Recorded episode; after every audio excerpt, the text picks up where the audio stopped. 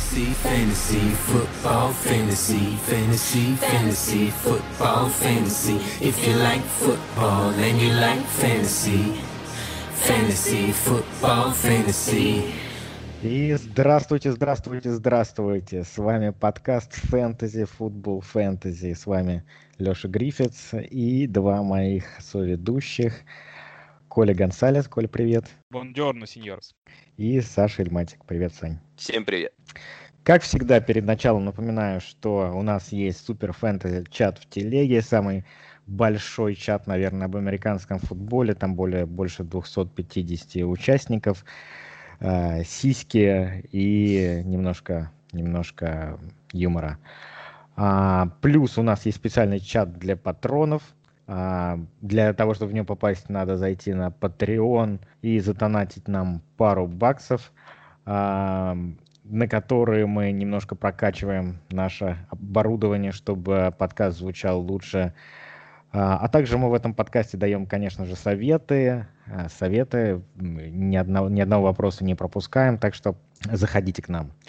Ну и, конечно, подписывайтесь на наш подкаст на всех подкаст-платформах. И чтобы, чтобы а, с первыми узнавать о том, что новый подкаст вышел, и прослушать его раньше своих соперников. Ну, у нас была довольно интересная неделя. Э, интересная неделя, много новостей, и ковидных новостей, и, а, и травмы, как всегда, много перетасовок в а, плане квотербеков. Поэтому давайте, парни, наверное, сначала об этом поговорим. А, давайте начнем с квотеров. Во-первых, а, Туа сделал свой дебют в качестве стартового квотербека. А, Ягуары усадили на скамейку Миншью и объявили, что Лутон будет новым стартером. В Далласе Далтон, помимо того, что у него сотряс, еще и ковиднулся. И теперь там решается, кто стартанет, Гилберт или э, Куперраш. А, ну, можно, наверное, начать, давайте с Далласа. Даллас любимая тема, команда, над которой приятно э, посмеяться. Э, что думаете, кто-то сможет вот из этих парней э, воскресить нападение Далласа и сделать этих игроков фэнтези релевантными? Коль, давай с тебя мне кажется, что, что мертвого умереть уже не может, поэтому игроки Далласа Rest in Peace. Единственный шанс, который, ну, теоретически, который возможен, это все равно слабый дивизион Востока. То есть Даллас даже с таким, со своим рекордом, с ужасной игрой все равно на плей-офф может, ну, на самом деле еще и претендует на плей-офф и может туда попасть. Но нужно им это или не нужно, непонятно. Я посмотрел последнюю их игру, с, когда по центрам был Динучи, но это настолько слабая и отвратительная игра квотербека была. Я вот даже не знаю, мне кажется, я за все 10 лет, что я НФЛ смотрю, но вот я прямо не помню, чтобы квотербек выглядел настолько беспомощно. Ну, и с учетом еще на, отличного набора оружия у Далласа. Правда, здесь тоже справедливости ради надо сказать, что Плохая линия. Далласа еще и линию, линию, да, все выкосило. Поэтому ну, резю, резюмируя скилл позиции Далласа, ну, Купера, Амари Купера, наверное, все равно нужно ставить. Э, Лэмп и Гэллоп должны быть на банке. Шульц, Тайтенд, ну, низкий Тайтенд один на боевике в целом неплохо, потому что все равно в него бросают, он как такая подушка безопасности э, срабатывает, то есть в PPR скоринге там что-то на объеме он заработать может. Ну и Зика опять же надо ставить, но Зик это, конечно, сейчас э, низкий RB1 в любом случае. А, ну я сейчас вот видел в рэнкингах на а, девятую неделю он находится где-то от 10 до 15 позиции в зависимости от экспертов.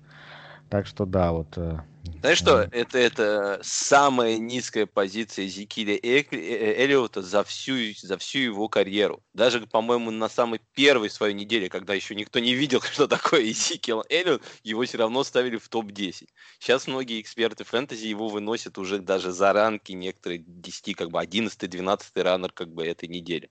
Ну, там надо еще как бы сказать, что все-таки играет против Питтсбурга, который обычно много не дает набирать. Хорошая защита, да, да. Да, особенно против выноса. Там даже Хенри не смог э, занести тачдаун и сделал меньше 100 ярдов. Там единственный, кто больше 100 ярдов, это вот на прошлой неделе сделал Добинс. Что-то на прошлой неделе у нас не очень хорошо это шло. Вот. А, но, в общем, э, я, в принципе, с Коли согласен, что, скорее всего, Купер, просто Амари Купер сейчас уже не VR1 становится, а где-нибудь там VR3, VR2, наверное, даже по мне. Он, э, ну, наверное, самая такая более-менее стабильная э, цель в этом еще будет нападение. Просто это нападение раньше, как нам казалось, когда с Даком, оно было объемное, здесь все набирают. Сейчас это будет нападение одного человека. Какого? Ну, вот это будет вопрос каждой недели стоять как головная боль для владельцев вот того же Купера, того же Лэмбо, того же Гэллопа. Гэллоп может на неделях набирать 0, может 15. Лэмп, я думаю, у него вот по сравнению с ну, в последней игре видно было, что там всякие джет-свипы для него специально начали придумывать. То есть, значит, у него пол может быть побольше, у него там будет 5, может быть, пол, что, в принципе, особо тоже не спасает. Ну и Купер, я думаю, все равно будет получать свои там 5-7 таргетов за игру, вне зависимости от квотера. Ну а с квотером я тоже я согласен, что Денучи был никакой, как бы, хотя казалось, что вот с этой линии доломный Денучи, который хотя бы мобильно, никогда Далтон сможет что-то там сделать, ну, человек так не очень очень хорошо бросает, если мягко это сказать, что... Ну, у него, да, у него нет ни техники, ни точности, нет. Да, что там тяжело, как что-то с этим сделать будет, поэтому, ну, посмотрим, что из себя представляет Купер Раш и, и Гилберт. Э. Саш, да, ты же, ты же настолько эксперт, что ты видел Гилберта Да, да, да, он там бог а, был. В ААФ, да? Да, в Алансе. Он был типа Тома Брэди там. Да, там он был... Только лучше. Нет, там он реально был доминирующим просто квотербеком на голову выше всех остальных. А, при том, что там а, были квотербеки, которые поиграли в НФЛ, а, там Хакенберг, да, а, да, да, да. Кто да. там еще? В общем, было, было пару бастов. Даже Манзел, что... по-моему, приезжал, по-моему, под конец, по-моему, приехал, покидал э, мячик, э, нет? В общем, у, у, у, у меня были, лично, были? у меня Гилберте остались такие очень приятные впечатления. Посмотрим. Вот, кстати, это будет очень интересный эксперимент посмотреть. Я думаю, что он выиграет у Раша, во-первых, а, конкуренцию. И э, будет очень интересно посмотреть, насколько действительно лучший квотербек из вторичной лиги Э, плохо будет смотреться в НФЛ. Полностью с тобой согласен, но я все-таки думаю, Купер Раш выиграет конкуренцию. И... Вот потому так. что он в системе подольше. По-моему, он же давно уже как бы в Далласе, и они его даже драфтовали где-то, по три года, что ли, назад. Так что, мне кажется, все-таки они ему больше будут доверять. Ну, посмотрим, посмотрим. Ну, посмотрим, я, да. Это хотя, я, хотя я, конечно, окажусь прав. Надеюсь. А, не знаю, по Ягуарам, парни, хотите что-то сказать? Что, что вы знаете о Лутоне вообще? Есть смысл на него рассчитывать, кроме того, что его все любят, а, соответственно, Груд, Груден его фанат, и, а о нем были очень хорошие репорты из тренинг-кэмпа. А, как считаете, реально ли парню из шестого раунда заиграть? Были ли такие случаи вообще в НФЛ? Шестого раунда? Да. Ну, так на самом деле, насколько не скажу, это что-то... Позор, позор тебе, Саша. А позор. А кто? Том Брейди. Он же из пятого был. Шестого, шестого, да. А, ну не, ну он-то явно как не Том Брейди. Это... Знаешь, я тут, э, он же, когда пришел в этом году, да, а, его на драфте брали? Да. А, я тут решил порыться в, в репорте драфтовском Уолдмана и не нашел там Джека Лутона. Он там сделал как бы, ну, у него эволюция там чуть ли не 70, по-моему, 80 э, квотеров, и почему-то я там не нашел Джека Лутона. Посмотрел на PFF, и в PFF что-то не нашел Джека Лутона.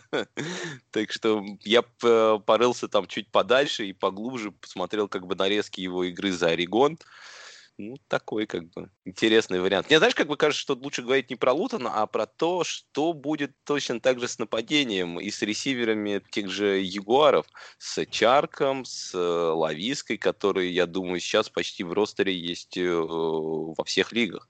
Ну, ну, ты считаешь, что вообще сейчас можно что-то предсказывать вообще? Можно ли... Да, я, я считаю, что давай, давай. Там, э, я думаю, что э, там все плохо будет. Еще хуже, чем в Далласе. Так что, потому что если в Далласе еще хоть э, до этого как-то получалось что-то, да, то у них э, и линия, хотя не, линия у них сейчас, по-моему, еще более-менее. Но Не знаю, мне кажется, что теперь точно так же, как и в Далласе, там будет максимум один ресивер э, релевантен, скорее всего, наверное, это будет Чарк, да и то, как бы, мне кажется, его потолок очень сильно понизится. Так что я думаю, что это как очень плохо, конечно, скажется на, на Ягуарах. А, а на Робинсоне? На Робинсоне нет. Я думаю, как раз Робинсон будет также получать как бы свой объем. Робинсон, конечно, абсолютно удивительный персонаж для меня.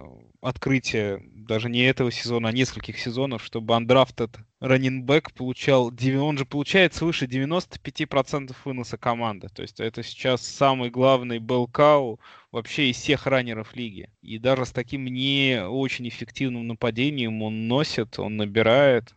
Но ну, у них ну, нормальная линия, на самом деле. Вот э, по оценкам PFF Football Guys, они, по-моему, в топ-10 э, их линия. Я сейчас перепроверю, конечно, но именно под вынос у них, по-моему, центры гарты неплохие. Там что-то с таклами, может быть, не так хорошо. Но я все равно согласен, что, конечно, для андрафта это показывать такие цифры, это все равно нонсенс. Хорошо. Давайте, да, давайте тогда перенесемся резко в Майами и поговорим о гавайцах. Как вы смотрели э, игру Туа и какие у вас впечатления о нем? А, честно говоря, я видел всего лишь э, краем глаза игру. Там у него сколько бросков? У него там почти бросков, по-моему, уже не было. За... Статистика очень простая. 93 ярда набрано квотербеком команда выиграла. Поэтому, ну, говорить о том, как он сыграл, насколько он был полезен, ну, тяжело. Он не порол, там не было трех перехватов, ну, команду не закопал.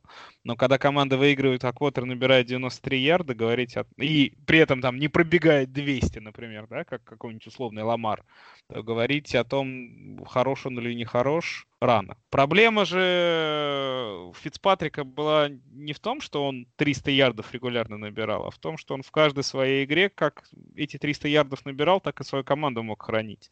В любой игре, я вот, например, вспоминаю последний их матч, когда он играл, или предпоследний, с Джетс, где Фицпатрик э, Майами выигрывал очков 20, и в третьей четверти Фицпатрик вышел и просто начал швырять перехваты дальние. Какие-то сумасшедшие непонятные броски. Зачем он это делал, было абсолютно непонятно. Ну, то есть я... Это все к тому, что с таким квотербеком, как Фицпатрик, любой тренер всегда находится на электрическом стуле. Он не знает, что от него ожидать. Фицпатрик не может, не умеет играть спокойно. Но в этом смысле то, может быть, и команде более полезен, потому что Майами очень приличная защита в этом году, на самом деле. А, и не всегда геройство квотербека им и необходимы. А так, что он из себя представляет, посмотрим дальше. Пока у меня вообще никаких выводов по нему нет.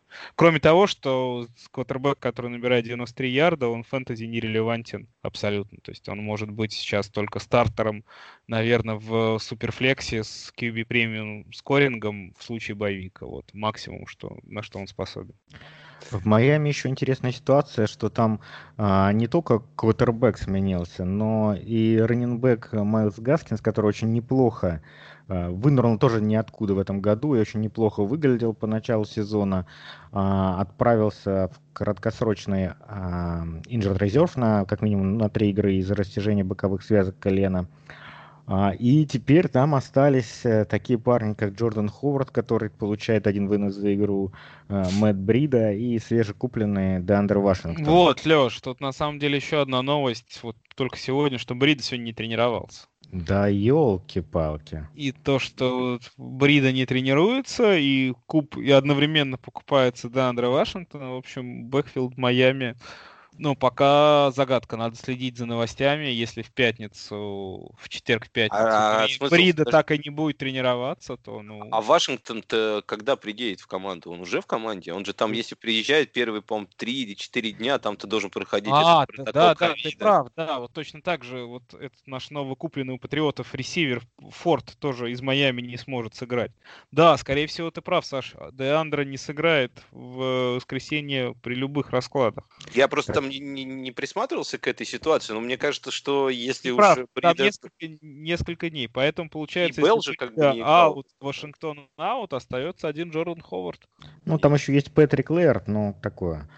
Не, я думаю, тогда Ховард как Ну, Лэр, да, это ранен на третий даун исключительно. Он там что-то в PPR в прошлом году набирал просто за счет ловли. Но, да. Ну, ну, в принципе, тогда Ховард становится довольно интересно, интересным игроком, просто потому, что он должен получить очень большой объем. А, Я как раз у нас в одной из лиг, в э, широко известной в узких кругах Дранк-лиге, как раз у меня матч с Сашей Эльматиком на этой неделе, и у меня там чуть-чуть по боевикам проблемки, я как раз Ну брид да. поднял за 7 долларов на вейвере сегодня. И Там тут у так- всех. такие новости вечером. Ну ничего, Саня, я тебя без брида обыграю. Посмотрим. можешь, можешь позволить себе на ветер выкинуть целых 7 Парни, а долларов. скажите, интересно, мне вот если так выбирать э, как для суперфлекса, как бы второго квотера, вы бы кого на этой неделе скорее поставили, Туа или Лутона? Ух, Хорошо. А чего по соперникам напомнишь тогда нам? А, Кстати, вот пока для слушателей нашего подкаста вот на подобные вопросы в нашем чатике патронов мы отвечаем очень оперативно. Патроны часто задают нам как раз вопросы по стартапу, ой, по стартапу, по лайнапу, кого ставить, кого не ставить. И мы всем чатикам даем рекомендации, наше мнение, советы, и они, в общем, Смотри, Майами, люди благодарят в результате. смотри, Майами играет с Кардиналс, а Ягуары с Тексанс. Майами в гостях, Ягуары... э, Все-таки то за счет э, того, что более стабильная команда и набор оружия мне у Майами нравится чуть больше. Ну и опять же, все-таки то не- нельзя его с Лутоном сравнивать просто с точки зрения таланта, да. Это люди с разных планет, поэтому все равно то. А ты бы, Лёш, кого поставил? А, Я бы тоже поставил Туа, ну пр- просто его надо ставить, исходя из того, что о Лутоне мы знаем совсем мало. Ну, Я, в принципе, с вами согласен, но я бы рискнул бы с Лутоном. Ну, хотя я, в принципе, понимаю, с учетом того, что как бы Туа все-таки у него, конечно, капитал, как бы говорит за него. Ладно, давайте дальше тогда. К- Кто у нас еще там из, из квотеров э, выбыл на этой неделе? Да, все с этими квотерами. А, выбыл, как же этот, э, Гараппола, и за его заменят, причем Гараппола вылетел до конца сезона, его заменят Малинс. Ну ладно, он вылетел на 6 недель. То есть он вернется к ну, я фэнтези виду- плей-офф. 15 неделе, Джимми Джи. Ну, Ну, не факт, что на 6, я там... Это шутка, ладно. Я читал на шутка. 6-8, Вместе с поэтому Китлом. по сути, по сути, Никуда он не вернется, да. да, в фэнтези сезон Гараппола закончен. А, а, Китла тоже, наверное, да? Да, Нет, да, Китл ну- 100%, да, Китл минимум 8 недель, поэтому. Ну, Ну, там точно. да, у Сан-Франа, опять же, здесь ситуация похожа с Далласом, только за исключением того, что у них очень сильный дивизион, ни о каком плей-офф они уже мечтать не могут, и им нет необходимости рисковать здоровьем стартеров. Им нужно сейчас аккуратно проиграть все игры, получить максимально высокий пик, и в следующем сезоне Босса выздоровеет, там, другие их защитники выздоровеют, Китл выздоровеет, и команда, очевидно, сможет снова претендовать на Супербол. Состав-то у них прекрасный. Задрафтовать нормального квотербека и претендовать на Супербол. А думаешь, в этом году уже не быть. светит им плей-офф? Да, ну не как? Да Посмотри на их. Ну, во-первых, посмотри на их состав, во-вторых, посмотри на их дивизион. Они могут третьей командой там закончить и все равно Ну, попасть. кто, э, кого они Аризона обгонят, или они Сиэтл, или Рэмс они обгонят? Ну, кого? Рэмс. Ну, нет. Опять же, без защиты, без нападения, ну, это все. Ну. Я уверен, что они- травма Гаропола тоже не такая серьезная, и травма Китла, я уверен, что если бы они последнюю игру выиграли, то ни тот, ни другой в АР бы не попали. Это просто уже... Ну, все футболисты травмируются, просто тот, ко- кому нужно, и может играть через травму, а кто-то нет. Но вы думаете, что в фэнтези как бы игроки, которые сейчас остаются, они ни- ни- никак не изменится их э, юзач или что-то изменится? Ты про Сан-Фран? Да-да-да. Слушай, в Сан-Фране мне очень нравится Аюк. Он Нет, э. стал первым ресивером и э, получает хороший объем и дает хороший продакшн.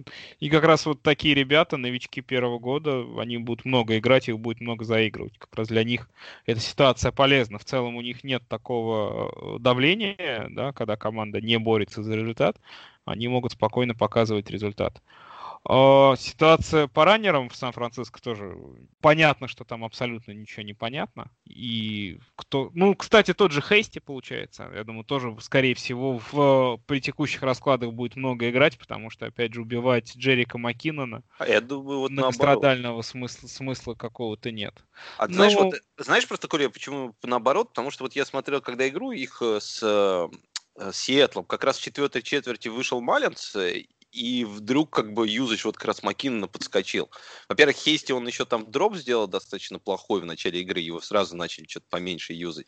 А, а Маккинон в конце прям вот как Малинс вышел, просто Маккинон там постоянно на поле был. Они как-то у них, видимо, химия какая-то, сыгранность есть, и он там любит эти чекдауны, видимо, бросать. Поэтому мне вот как бы, мне кажется, Макинон может э, с Малинцем вернуться на те цифры, которые у него были в начале сезона. Но посмотрим, это, конечно, там такой как бы комитет, что там каждую неделю что-то доменяется, кто-нибудь вернется, кто-нибудь да, опять да. сломается. Там они ломаются со страшной силой ровно через неделю. И появляются как грибы опять заново там какие-то. Как-нибудь еще под ним. Ну, вообще, конечно, на это нападение очень сложно рассчитывать теперь, да. когда еще и Китл вылетел. Ну, Рос э, Двелли, его э, бэкап. Джордан Рид еще. Джордан Рид тоже вылетел, да. Вот не, он, Джор... по-моему, должен вернуться на этой неделе из IR а. Они как бы должны его поднять. Да, ты, ты читал такую новость? Если они ну... поднимут его, это очень хорошая, в принципе. Да, так и есть. Он еще технически в IR, но он уже тренируется. Да, его могут поднять, я как слышал. Единственное, что наоборот, я наоборот считаю, что это плохая новость, если его поднимут, потому что я там Двили поднял в некоторых лигах. Мне кажется, как он, как он на самом деле достаточно хороший вариант. Он, тоже опять как Малинс вышел, он стал больше играть на, на поле, э, хотя там, правда, и вариантов у них других не было. Он и тачдаун просто занес еще, я хотел сказать. Правда, это единственный таргет, который был. Но мне кажется, что, конечно, если Рид будет, то это он поинтереснее, чем Двили. Но, с другой стороны, тогда оба тайтента, мне кажется, немножко теряют. Ну, ладно, ребят, мне кажется, мы уже как-то обсуждаем игроков уровня Tie-End 2. Это уже... Да, давай перейдем Извра... Все это для извращенцев. К одному из главных ресиверов э, нашего... К Тайтенду 3. Ой, к ресиверу 3 перейдем ну, пока что ресиверу 3, но это один из лучших ресиверов последних 10 лет, который сейчас переехал в Тампа Бэй, и который на этой неделе, по идее, должен начать уже играть и нагибать своих партнеров, это Антонио Браун.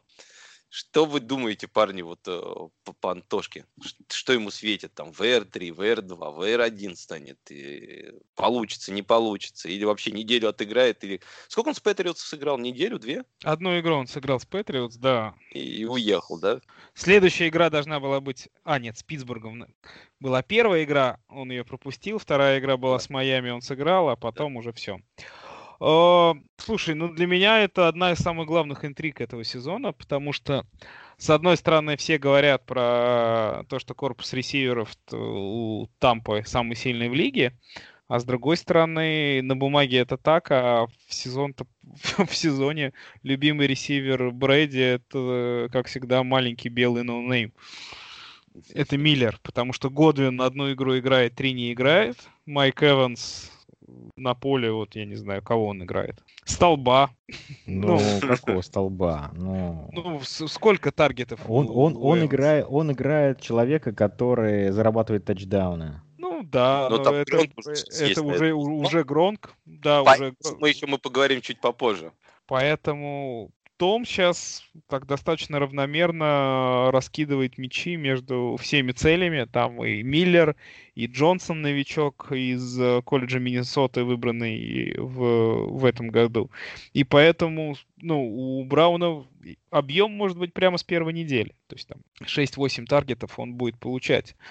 Здесь еще нужно посмотреть на то, что происходит вне футбола. Там есть новости, что, оказывается, Браун живет прямо в доме Брэди, и в команду его взяли исключительно под ответственность Тома. И поэтому я думаю, что Том начнет его кормить прямо с первой недели. В буквальном смысле начнет кормить. Да, то есть он уже начал его кормить. И мне кажется, это очень интересно, потому что, опять же, ну, я по, даже по одной игре с, э, против Майами в прошлом году очевидно, что у этих игроков сразу, я имею в виду Брейди и Браун, сразу появилась химия и продакшн там может быть. Ну, в принципе, согласен. Я вот как читал очень интересное такое сравнение про то, что, точнее, не сравнение, а то, как э, будет выглядеть Антонио Браун в, в Тампе, это, скорее всего, будет такой гибрид между Скотт Миллером Оджей Хавардом вот э, человек, который будет, вот как Миллер, бег, бегать, скорее всего, его маршруты, и это тот игрок, на котором, скорее всего, скажется больше всего, ну, в негативном плане, хуже всего скажется приход Антонио Брауна. И плюс вот то, как они хотели использовать Оджи, Брау, Оджи Ховарда в, в эндзоне, еще перейдет вот эти как бы таргеты к нему. С учетом того, как э, какое-то нападение у Тампы достаточно большое, и, как э, Коля говорит, на бумаге, да, там как бы ресиверы все достаточно большие, их очень много, их всех нужно как-то кормить, но с тем, как набирает сейчас очки Тампа и как много бросает Том, в принципе, они спокойно могут двух-трех ресиверов прокармливать э, за игру. Я не думаю, что это как-то скажется на Годвине, э, и да, это скажется на Миллере, э, и, может быть, немного скажется на Эвансе. Но я думаю, что, в принципе, в этом нападении достаточно... Ну, у Эванса просто, я считаю, свои больше проблемы, которые не так будут связаны с Брауном, из-за чего он просядет. Но, в общем, я думаю, это нападение достаточно, достаточно боеспособная и готова будет прокармливать трех ресиверов. Я жду от Антохи как бы возврат к VR1 цифрам. Но думаю, конечно, реально рассчитывать все-таки на него как на VR2. Коль, тебе есть что возразить? Я согласен абсолютно. Все, то все так. То есть ты, ты, ты реально считаешь, что это может быть VR1? Я На вижу, что... Ну, потолок Брауна VR1, Потенциал, да. безусловно, сто процентов. Это Ну, тут, потолок. Ну, тут, Вопрос, конечно, вы- выйдет он на этот потолок или не выйдет. Опять же, э, чем хорош всегда был Антонио Браун, это ярды после ловли. И это как раз то, чего сейчас, мне кажется, Тампе немножко не хватает, потому что, опять же, Годвина нет, Эванс ни- никогда не бежал, и сейчас он просто ловит и падает сразу. У него, мне кажется, ярдс автокетч просто ноль. Не бывает у него таких. Э, Миллер тоже не очень быстрый. И здесь Браун может очень прилично помочь, а вот в том нападении, которое играет Тампа, как раз очень много они э, там создают мисс-матчи, и здесь вот человек уровня Брауна, который может поймать и просто сразу в тачдаун убежать, им, им его не хватает. То есть, по идее, эту роль должен был исполнять Годвин, но Годвина нет пока, да, Годвин с двумя травмами, у него второй хэмстринг в этом сезоне. Восстановление после второго хэмстринга всегда идет значительно дольше и сложнее, и в каком состоянии он э, подойдет, тоже непонятно. Опять же, здесь надо не забывать, что у Тампа еще же и достаточно большие планы на постсезон, на плей-офф. И поэтому там, я не, вообще не исключаю вариант, что они Годвина сейчас чуть-чуть подберегут. Просто дадут ему полностью окончательно восстановиться, а Брауну есть что доказывать. Ну да, ну, там- мы сейчас, опять же, мы рисуем такие идеалистические картины, и поэтому мы говорим слово потолок, что в Брауне мы видим, что если все сложится так, как должно сложиться, это точно будет VR1. Но вопрос, сложится это или нет, или он опять через три дня там кого-нибудь изнасилует, или выкинет из окна, или что-нибудь сделает. Не, это, это, это Ну, понятно. О, А, но всегда- я- а ты, Коля, думаешь, если вот с точки зрения футбольной, как бы что-то может случиться на футбольном поле, что у него вдруг не пойдет с Брэди, он там разучился играть, или там, может быть, э, уже не вот в форме? в- в- здесь у меня вопросов нет. Единственное, что вопрос это скорость, потому что все-таки скорость у ресивера пропадает достаточно быстро.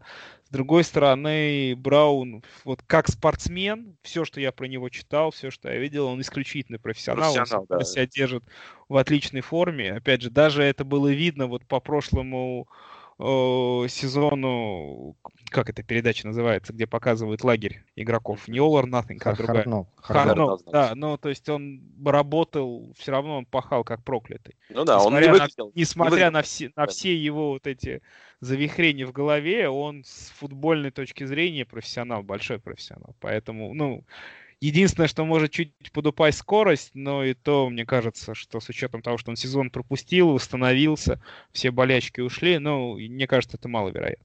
Ну, я тоже так думаю. Поэтому, мне кажется, мы с Колей такую идеалистичную картину рисуем, потому что нам кажется, что единственное, что может его остановить, это э, какие-нибудь его личные вот эти проблемы, которые в основном связаны с off the field, как бы, а не на поле. Да, mental health — это штука такая, Да. к сожалению. Ну, верим в Брэди, как Брэди, в принципе, с такими, как бы там тоже в Нью-Ингланде играл, там с Эрнандесами играл, там и со многими сложными ребятами играл, находил общий язык. С этим, как его наркоманом-то, как его забыл из Кливленда, тоже он С Джошем Гордоном? Гордоном. Да, тоже ведь находил, по-моему, нормальный язык Брэди.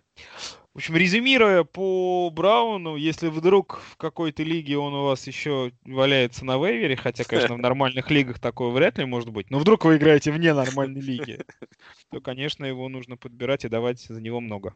У меня, кстати, связана с Брауном одна интересная история. Мы с вами записывали подкаст недели две или три назад, я уже забыл. И я как раз, а, как раз вышла новость, что Брауна собираются подписывать. И я его в двух лигах сразу же поднял в двух своих одногодках. Вот. Но прикол заключается в том, что на следующее утро, когда я проснулся, зашел в одну из лиг, и вместо Брауна я увидел там хрен знает кого. То есть я кликнул, мискликнул и поднял какого-то тайтенда запасного из Индианаполис Кольц. А Антонио уже, наверное, не было, да? А мы- Антонио уже не было, да. Это был. Я долго пытался понять, как кто меня взломал, почему у меня игрок из Кольц в команде. Ладно, не будем о грустном. Но ты же все-таки в других-то лигах поднял. Ну, я- у меня две одногодки, я вот в одной поднял, в одной вот А, покапнулся. Я в двух успел поднять. вот. И не А. жалею. Хорошо. Давайте тогда, парни, еще обсудим, обсудим, обсудим. А, ну перейдем к призракам драфта? Давай, это интересная рубрика, дебютирует у нас в этом сезоне. Давай расскажем слушателям о том, почему у нее такое интересное название. А, Мы решили поговорить а, о наших неудачах и, наоборот, удачах на драфтах этого года, вспомнить, где мы больше всего налажали, и, наоборот, что нам удалось.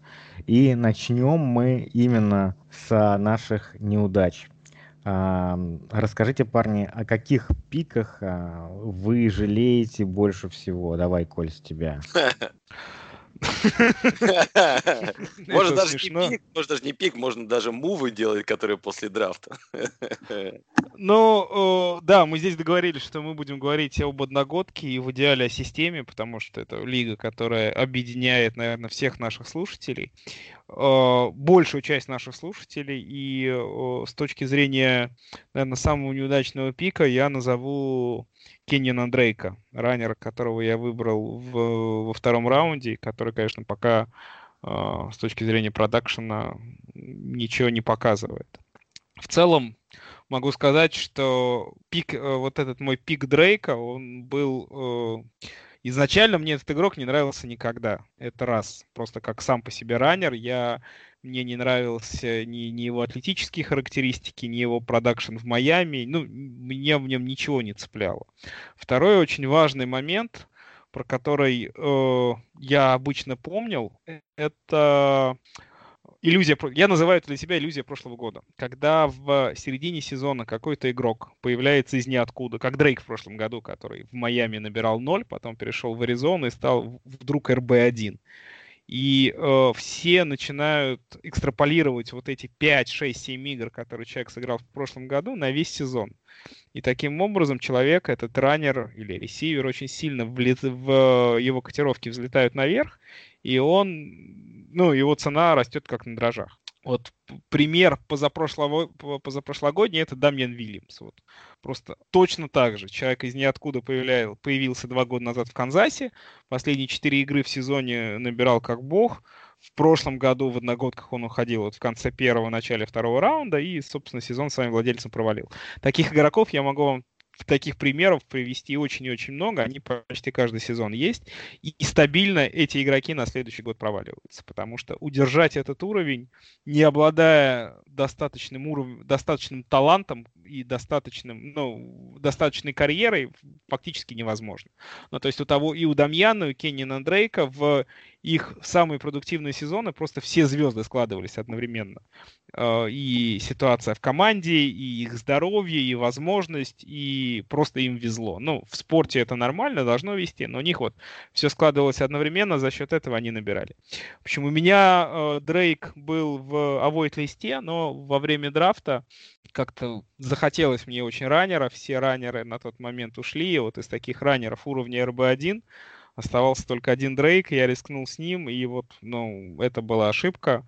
Соответственно, эту ошибку я для себя отметил, и опять же, нужно верить себе и, в общем, не всегда следовать советам экспертов или каких-то рэнкингов. Потому что, ну, по всем рэнкингам на тот момент Дрейк должен был уходить на 4-5 слотов выше, чем он ушел у меня. Ну, ну, знаешь, я вот, Коля, с тобой чуть не соглашусь насчет Дрейка, что это все вот э, типа как small sample size, что как бы такие вещи, как бы вот э, таких ранов стоит как бы обходить. Мне кажется, у Дрейка главная вещь, почему у него не пошло в этом э, сезоне, это травма. И мне кажется, та травма, которая у него была в межсезонье, ну, перед сезоном, который, ну, как бы Киксбери тогда говорил, что как бы ботинок это чисто так ему, чтобы удобнее ходить было, э, там ничего страшного. Э, все-таки, видимо, это было что-то все-таки серьезное, потому что вот я те игры, которые смотрел Аризона, было видно, что Дрейк э, потерял вот... Э, у него раньше вот эта его игра, она не очень сложная была, но он обычно бежал как бы в стену, кат в сторону, и взрыв... взрывная скорость его несла как бы в, в определенные дырки. А в этом э, году его взрывной скорости, она куда-то делась, она пропала. Вот он этот кат еще делает, но уже как бы ускорится, он так медленно это делал, что его все время схватывали. в прошлом году это работало, в этом году почему-то этого нет. Мне кажется, это больше все-таки было связано с, с травмой. Но так и у меня тоже в одной лиге есть Дрейк, у меня там вообще супер backfield, это Миксон Дрейк. Первые, вторые мои раунды. Так что, ну, я тоже как бы согласен, что это, конечно, не самый хороший пик, который я сделал тоже на драфте. Сань, ну а твой какой? Саня, что у тебя? Главный? Ну, наверное, человек, который меня больше всех разочаровал и э, с этого в этом году, это Диджей Мур. Э, я его брал в третьем раунде, причем выбирал между ним, Робинсоном и Ридли. И э, в итоге в итоге решил, что все-таки Диджей Мур будет э, первым ресом у себя в, в Каролине, но я, видимо, не до конца и не очень правильно оценил все нападение. Я не думал, что Робби Андерсон там будет как э, VR1, вокруг которого будет в основном все пасовое нападение строиться. А Диджей Мур это чисто будет такой как бы ну, придаток к нему больше. И все-таки хоть э, Диджи Мур какие-то игры показал там неплохие, да, но начало, конечно, ну и вот даже прошлой неделе у него не на, не на то, что все-таки я его брал. Все-таки когда там в третьем раунде берешь э, э, ресивер, причем у меня это был, ну это мой ресивер второй был, у меня там Адамс во втором раунде, в третьем Мур, я думал, как раз у меня будет ресивер достаточно сильный, как бы такая позиция. А по факту имеем то, что имеем. Диджей Мур сейчас э, сейчас скажу, я сейчас посмотрю его стат, вот открою, да, в этом сезоне, у него там 9, потом 20, потом 8, 8, 19, 14 у него был неплохой как бы отрезок, теперь опять 7. Саш, я открыл статистику PPR, могу сказать, что да, конечно, если сравнивать его с Ридли и с э, Алленом Робинсоном, то да, Мур проигрывает достаточно существенно, Мур VR16, 113 очков в PPR, Ридли вообще VR2, у него 148 очков в PPR, он проигрывает только Тайлеру Локету, кстати, да. Тайлер Локет у нас сейчас ресивер номер один, а Ален Робинсон э, девятый, у него 131 очко. Да, выбирая между этими тремя парнями, конечно... Не угадал. Да. Ну, хотя в целом, ну, нельзя сказать, что Мур прям совсем валит. Он, ну, адекватный вот VR1-2. То есть в целом Нет, знаешь, это не, знаешь, не, не, не провальный сезон-то у него. Да, ну смотри, хорошо, я тебе, смотри, я тебе зачитаю первые свои э, шесть раундов э, в, в, в системе. Первый раунд Джей, Джош Джейкобс, второй Деванте Адамс, потом Диджей Мур, потом Джонатан Тейлор и Марк Эндрюс в конце пятого. В принципе, все на самом деле не такие уж плохие пики, как мне казалось на тот момент.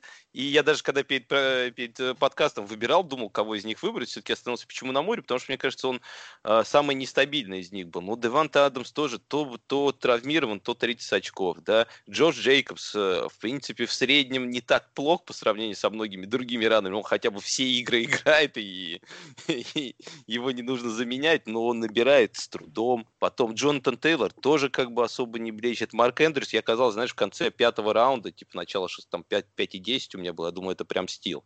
А сейчас по факту смотрю, Эндрюс набирает тоже как бы, ну, через пень-колоду.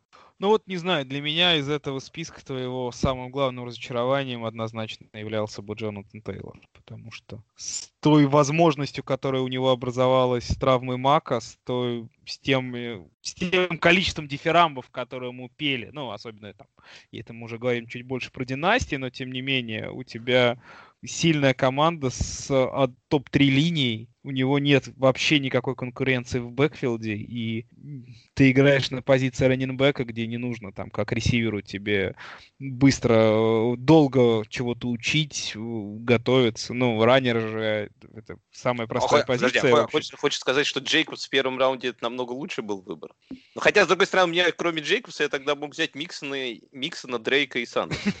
Ну вот, вот видишь. Ну, то есть просто Тейлор, мне кажется, что это одно из, одна из самых больших загадок этого сезона. Он как человек, про которого говорили, что это, в общем, по сути, почти как Барклей, там, чуть-чуть хуже, может так плохо играть. А тебе кажется, что он прям вот отвратительно играет? Просто сослал же команда на то, что у него есть травма голеностопа? А, или ты все-таки думаешь, что не только в этом дело? Ну, опять же, ну, трав... у любого игрока НФЛ есть травмы всегда. То есть, если эта травма была бы серьезная, хоть какая-то серьезная, ну, они бы не ссылались на то, что у него небольшие проблемы с голеностопом. Он бы там, в конце концов, там, не тренировался, был бы статус у него какой-нибудь doubtful или так далее. А тут, ну, да, у него что-то болит. Ну, блин, у всех все болит. Их бьют много. Поэтому, не знаю, я вот в историю с травмой, какой-то загадочной травмой лодыжки не очень верю. Посмотрим. Ну, то есть Тейлор, опять же, со всех точек зрения, это прекрасный проспект, и я надеюсь, что у него все получится но пока, если мы говорим про, конкретно про фэнтези, конкретно про одногодки, это одна из самых главных разочарований лично для меня. Знаешь, я вот то, что смотрел с Тейлора, я вот не до конца с тобой согласился, что он прям плохо играет. Я вот еще заметил такое, что э, мне изначально, когда казалось, что Индианаполис это хорошее место, куда он мог попасть, вот сейчас из того, что я видел, мне кажется, это не самое на самом деле лучшее место, куда он мог бы попасть. Лучше бы, не знаю, в Джексонвиль попал. Там бы он точно, мне, мне кажется, с Робинсоном поспорил. А здесь, ну не знаю, здесь почему-то все время использует какой-то комитет, все время, как только как бы вот первых играх были неплохие него игры, по-моему, с Джетс и с Миннесотой, только он набирал определенные обороты, его сразу потом в третий, четвертый сажали и выпускали Уилкинса. И не давали ему вообще играть. Мне не совсем нравится подход этого, как его, Райха, да, по-моему, в Индианаполисе, как он использует э, того же Тейлора. За весь еще сезон до него не так много сделано было прям комбинаций. Вот для того же Джейкобса все-таки э, Груден что-то пытается придумать э, в Рейдерс, как-то его и даже в пассовой игре задействовать, ну, чтобы Джейкобс больше находился на поле. А у у Тейлора, я сейчас открыл статистику, у него лишь одна игра, где у него было вот 25, 26 attempt ов, да, 28 э, touch ей за игру. Это вот нормальный был, да, показатель. Остальные у него все выносы там 13, 12, 12, 17, 11. Это мало, я считаю, для, если ты RB-1 и твоя команда тебя видит так, да, то я считаю, что это маловато. Ну, посмотрим. У меня, если, если сейчас не будет проблем с травмой, у него, по-моему, достаточно с точки зрения раннеров неплохое будет расписание дальше. А, Саня, а сейчас, если бы ты сейчас драфтовал, ты бы кого взял вот в династии на 1.01 Тейлора или Се... Ну, не на 1, но на 0.1, а вообще бы кого бы ты выбрал? Э, Сеха или Тейлора? Сложный вопрос на самом деле. Я изначально, а, когда брал э, в династии у нас, да, а, Антон передо мной, точнее, был стоял чуть выше, и вот как раз он всю ночь там, помню, мучился, мы с ним еще там записывали что-то, и он все, мы с ним разговаривали, он все думал, кого бы ему взять, Сеха или Тейлора. Я прям был уверен, что он возьмет Сеха, он взял Сеха, а я был уверен, что как бы, ну, мне, в принципе, так хотелось, потому что я хотел Тейлора. Сейчас я уже так не так уверен в, в правильности как бы своих таких тех э, мнений и решений был, да, но я думаю, все равно бы я остался бы с Тейлором. Коля, ты? Ну, я и брал, у меня была возможность взять тех, я взял тех. И, не, ну просто сейчас, сейчас поменялись обстоятельства немножко. Ну, они поменялись явно не в пользу Тейлора. Не, Почему? То есть... то есть Белл как бы и то, что как используют всех в, в Канзасе, тебя не смущает? Меня вполне устраивает, как используют всех в Канзасе. Почему Канзас взял Белла, тоже абсолютно понятно. У них была возможность его взять, почему бы его было и не взять. Ну, для команды, которая идет за Супербоулом, это прекрасный мув. Э, опытный Нет. раннер, ветеран, им очень нужен. В следующем году там никакого Белла не будет, а Юсач Сеха меня устраивал вполне вот до, до момента подписания. Да, понятно, что в этом году в формате одногодок Сек, безусловно, потерял, но с династийной точки зрения для меня ничего не изменилось. Он первые пять недель он выносил 80% выносов у него было в команде. Все в порядке было с таргетами. Он был э, игрок уровня э, низа РБ-1 вообще без тачдаунов. Тачдаун — это самая волатильная статистика, которая только может быть. Поэтому, не знаю, у меня к Сеху ноль претензий, ноль вопросов. Ну, не знаю. Я бы, я бы тоже, если честно, выбрал Сеха, просто потому что э, Белл подписан всего на год. И Там будет этот... еще какой-нибудь один Белл они возьмут. Но Рид любит, как бы, чтобы у него было несколько. Вернется Дэмиен Уильямс. Ну, просто не знаю, у него еще... Нет, я уверен, что именно как раз Дэмиен Уильямс вернется, никого они брать не будут. Ну да, у тебя в любой команде нужно, чтобы у тебя было два-три раннера. Такие ситуации, как, там, которые есть у Зика, это сейчас для НФЛ абсолютное исключение. Ну, такого не бывает. Поэтому...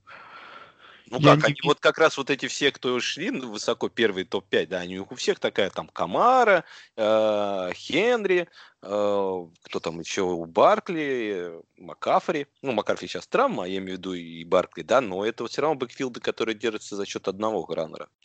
Ну, опять же, да, если мы говорим про династийные перспективы, то не, там, не надо же забывать и про возраст этих раненбеков. Но даже там Хенри все равно будет идти при любых раскладах ниже Сеха. И Камара должен идти ниже Сеха. Просто потому что Камара уже на втором контракте. Раненбек на втором контракте, как для меня в династиях должен уходить ну, во втором раунде. Ладно, ребят, да, уже мы как-то в какие-то такие да, фэнтези-дебри погружаемся. Давай я расскажу про свой неудачный пик, хотя у, у, у меня одна такая важная одногодка, я поэтому на нее буду смотреть, и там я драфтовал довольно хорошо. А, а как идешь? Как идешь в этой одногодке? Иду в этой одногодке плохо, но, но а, я являюсь хайскорером. То есть я хайскорер по набранным очкам, а, но при этом идут 3 У тебя проблемы за защиты не Да, да, защита не, не отрабатывает абсолютно. Э, но в этой лиге, что хорошо, на шестого места в плей-офф выходит э, именно команда, набравшая больше всех понт, э, блин, points for, поэтому я считаю, что шестого места я в любом случае выйду. Кстати, это абсолютно сам... Вот во всех лигах, где я комиш, и это правило ввожу однозначно, это самое справедливое и честное, что может быть. А, на 200 очков я опережаю своего ближайшего конкурента практически по этому показателю, поэтому ну, я Слушай, на 200 среди... очков, а ну какой у тебя результат уже прям интересно стал? 3-5. 3-5, офигеть. И, и, у, и у меня он был 1-5 в какой-то момент. А, вот. А, у меня первые а, 5 пиков, это, это суперфлекс, они выглядят следующим образом. А, Ламар, Аарон Джонс, Китл, а, Келвин Ридли. Ну, то есть тут плохих пиков э, нету, можно сказать. И Кроме вот пятый, Ламара. Кроме Ламара. Ламара да. А, вот и пятый пик это Адел Бекхэм. И тут даже дело не в травме, не в том, что он травмировался. А, если честно, я понял, что это я сделал шляпу уже после первого тура. Понятно, что там он очков мало набрал, но важно было не это, а важно было то, как Кливленд играет, как он используется. А, и важно то, что у меня тут схожая с Колей ситуация. Я не планировал Адела брать нигде абсолютно. То есть я планировал пройти мимо него при всех обстоятельствах. Но тут был суперфлекс, пятый раунд, там Адел висит. А мы привыкли, ну просто это какая-то такая вот внутренняя привычка, что он уходит где-то в первом раунде. А, и поэтому рука дрогнула, нажал пикнуть Аделу, взял его. Но после первой недели я, слава богу, его сразу продал. Причем продал так... На тот момент, наверное, всем казалось, что это такой минусовой трейд с моей стороны. Я его поменял на Тайлера Бойда, которого взяли там гораздо, гораздо ниже. А, но я вот этим трейдом сразу был доволен. И, в общем-то, Бойд не подводит. Если бы ты нам сказал, что ты его поменял на Тайлера Локета, это было бы совсем красиво. Да. Но мне, знаешь, как-то кажется, все-таки, если особенно это суперфлекс, то пик Ламара в первом. Он же в первом ты, получается, его брал, да? А Да, на каком, да, да, но- интересно, на, на каком пике ты брал Ламара? Это 1.01? 1.02. 1.02. Ну вот, Но- кстати, мне кажется, здесь Саша прав. Это интересная тема, что, ну, Ламар-то свои деньги Как не отрабатывает QB абсолютно. 12, по-моему, или 13 сейчас он идет, как бы там. Сейчас я гляну. Ну, я согласен, что он абсолютно не отрабатывает свой пик, но... а, 14. Но в тот момент э, мимо него было пройти абсолютно невозможно. Ну, потому что эм, кто мог э, знать, что он играет только по нечетным годам? Не, ну все говорили про регресс, что будет регресс, как бы, ну, просто не настолько. Нет, ну все говорили, что с одной стороны будет регресс, с другой стороны все говорили, что за счет э, того количества э, ярдов, которые он набирает на выносе, он просто весь этот регресс э, компенсирует выносной игрой. И, собственно, не зря Леша называл его Konami Code игрок, потому что это человек, который планировал, что одновременно вам закроет две позиции. То есть он будет набирать как квотер и будет еще бегать как раннер. И это Да. все... Но для этого нужна линия. Для этого нужна линия, которая вот как раз у Балтимора не очень в этом году. Они ее там, а, там ушли, как бы некоторые у них, по-моему, игроки, они так сильно ее поменяли. А, И в этом году очень большие проблемы у них с ней. И поэтому мне кажется, что ну, это как бы тоже поначалу было тяжело учесть. Я согласен. Но мне кажется, что все-таки вот э, на 1.02 и Ламар это все-таки хуже, чем Адел. Я вот, знаешь, Адела тоже не очень люблю. Я старался, старался ее везде проходить, а, обходить тоже стороной. Но вот по началу сезона, как э, где-то со второй-третьей недели, как он начал э, играть, мне более-менее понравилось то, как Стефанский его начал использовать в своей команде. Да, с учетом того, что там Мейфилд больше 20 бросков не бросает, но у него все почти эти броски, они достаточно эффективны, потому что там из шести э, таргетов, которые получала Адел, там из них э, пять шло, шло после плей-экшенов. А после, ну, как бы, рог- пасы и розыгрыши после плей-экшенов, они более ценны, чем э, просто обычный таргет, потому что обычно при, после плей-экшена с ресиверу легче э, создавать separation.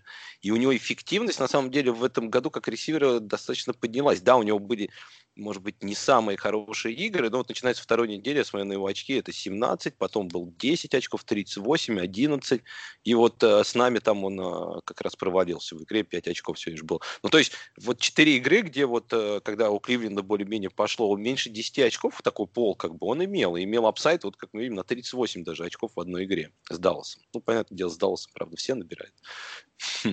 Так что, мне кажется, все-таки Адел это не настолько плохо. Ну, ты, конечно, молодец, с учетом того, что еще и травмы, как бы, но и даже без травмы Адела я бы все равно его поменял на, на Тейлор Бойда. Хорошо, давайте решим, какой из этих э, пиков самый плохой. Соответственно, у нас есть Кениан Дрейк, а у нас есть Диджей Мур, Адел Бекхэм и Ламар Джексон. Тут сложно, нас всего лишь трое. Давай, знаешь, на самом деле, это как сделаем? Мы это вывесим, э, может быть, у нас в чатике, и пусть люди э, сами проголосуют, что хуже. Хороший, хорошая идея, да, я А мы посмотрим, а мы посмотрим как раз. Хорошо, договорились. Тогда давайте пройдемся а, по тем игрокам, которых мы не задрафтовали. А, Саш, давай, давай начнем с тебя. О ком ты больше всего жалеешь, что его пропустил? Ну, вот как я говорил, вместо Мура хотел взять Ридли и Робинсона. Я очень хотел Ридли на самом деле, потому что у меня мало так получилось в этом году, что я очень хотел Ридли везде во все команды, но у меня он, как смотрю сейчас по командам, его очень мало где он есть.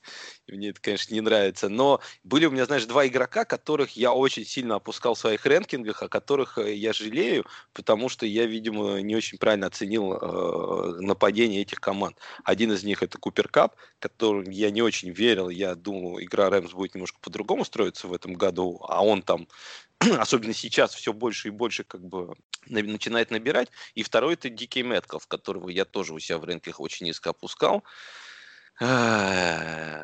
И который сейчас, я не знаю, там он тоже, по-моему, в топ-5 сходит ресиверов, там сумасшедший Сиэтл, который просто штампует этих ресиверов э, полностью как бы.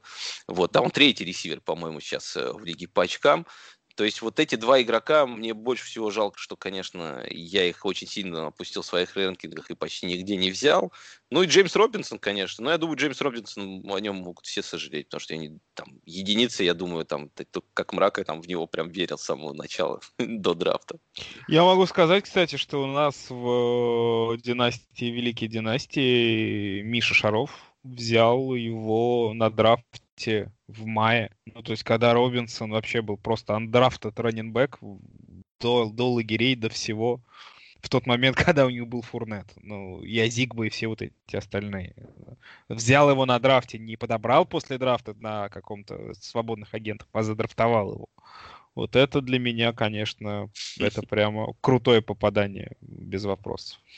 Если говорить про моих игроков, то я жалею однозначно об одном человеке. Это ресивер Деандра Хопкинс. Тоже абсолютно неверный. Я его оценил. Он у меня был четко в авойт-листе во многих, ну, то есть он уходил в середине второго стабильно, и я его везде пропускал, и, конечно, это грустно и обидно. Я очень рад за него, мне очень нравится Хопкинс как игрок, как ресивер, но я, в общем, слишком много переоценил вот влияние всей этой истории с тем, что новый ресивер в новой команде, что у тебя э, Аризона будет играть спред, раздавать таргеты равномерно между всеми целями и весь вот этот бла-бла-бла.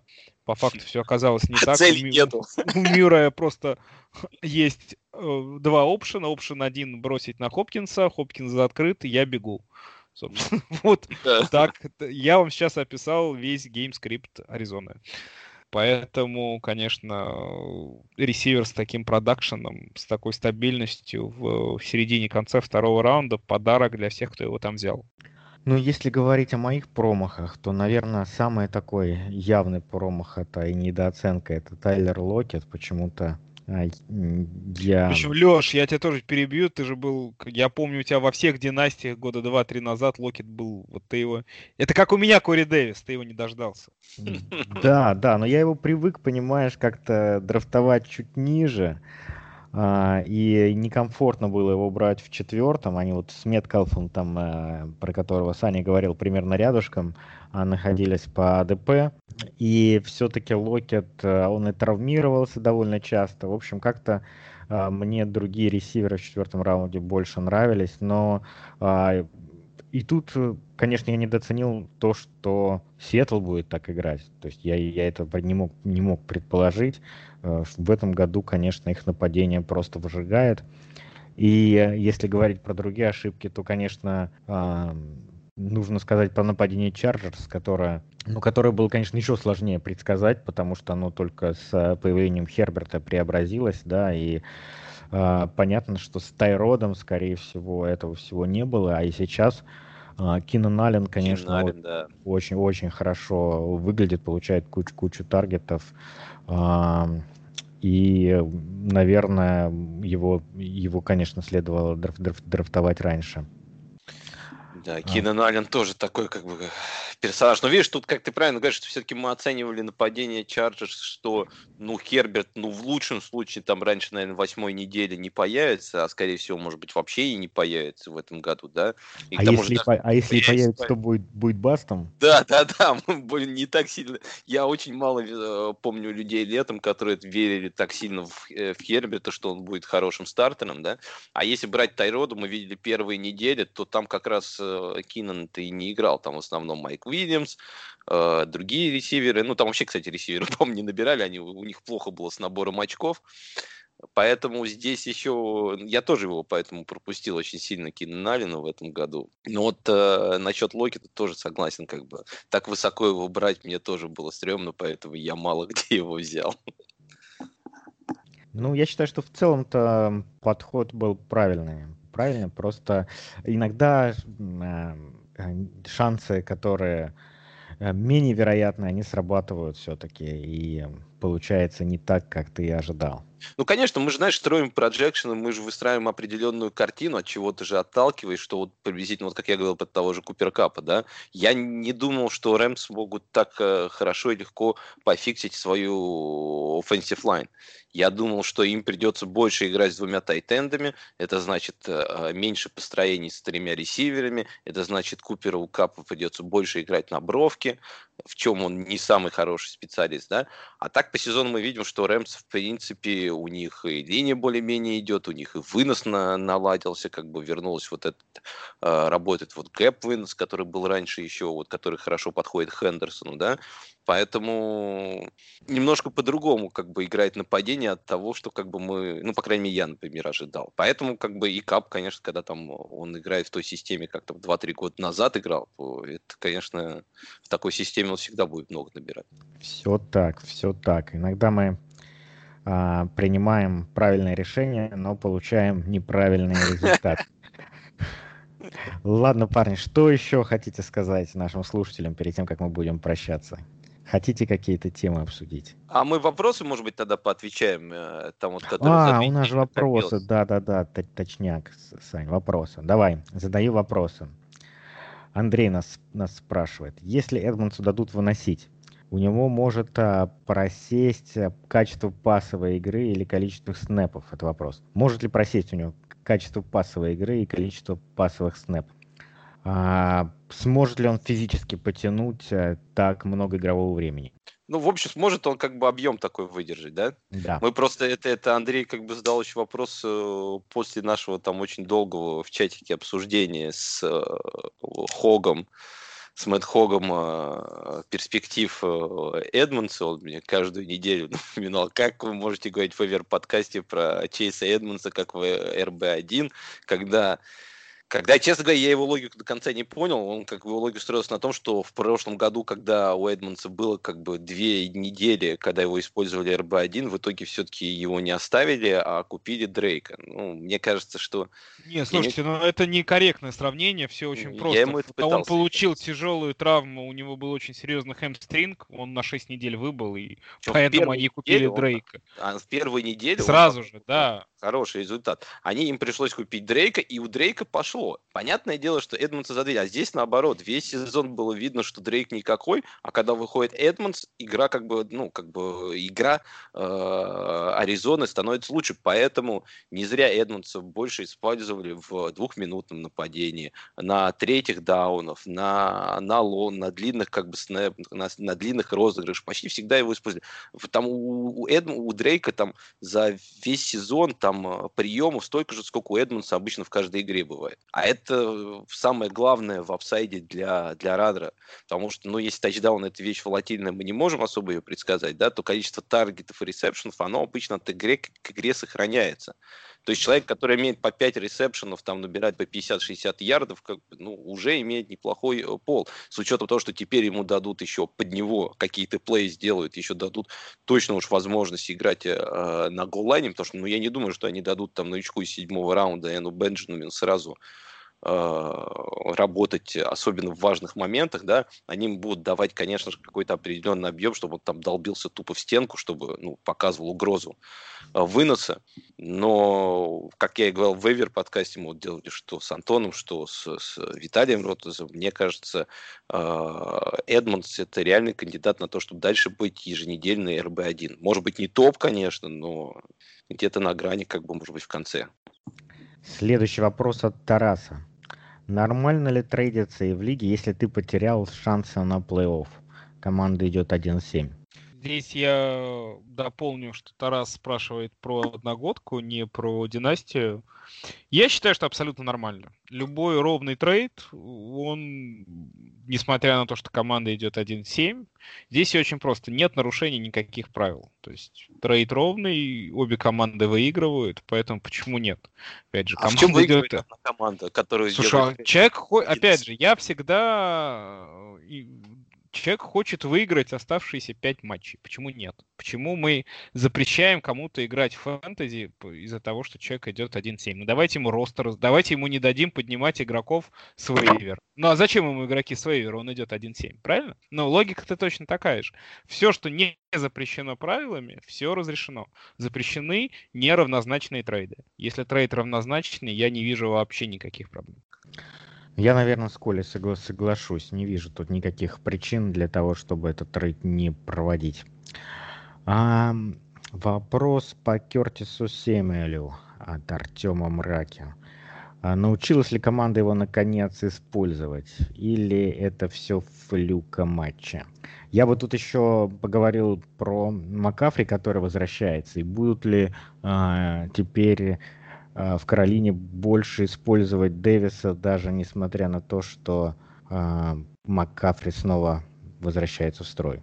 Ох, такое как бы тяжелый вопрос. Я тоже согласен, то, что его же много еще всяких трикплеях э, начали использовать, да, и Кертис последнюю игру очень хорошую провел с Атлантой, там 20 слишком очков набрал, два тачдауна, хотя, конечно, объем у него был не очень большой, что сразу как бы может отпугнуть немножко. И плюс еще возвращение, конечно, Макафри. Вот это, конечно, может совершенно по-другому и полностью изменить э, распределение всех таргетов внутри команды. Поэтому... Слушайте, но ну знаю, я не верю. У меня здесь мнение достаточно однозначное. Я не верю в Кертиса Самуэля в Каролине, как в такого игрока, стабильного игрока у даже уровня VR3. Математика, опять же, очень простая. Да, у тебя есть Робби Андерсон, который, как говорит Саша, ну, не то, что как он говорит, это, собственно, статистика подтверждает, он меньше 10 таргетов за игру редко получает. У тебя есть Диджей Мур, который все равно там, очень талантливый ресивер, и который хороший игрок, и который тоже свои 7-8 таргетов получает. У тебя есть раннинбэк, что Дэвис, что Макафри, который тоже живет за счет таргетов, который 7-8 таргетов за игру получает. Но нету у Сэмюэля там никакого объема.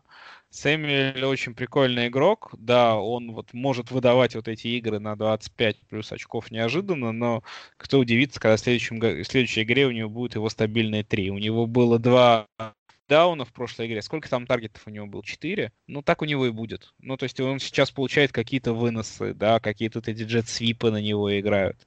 Это все круто, это все, наверное, помогает команде, но здесь нет фэнтези надежности никакой.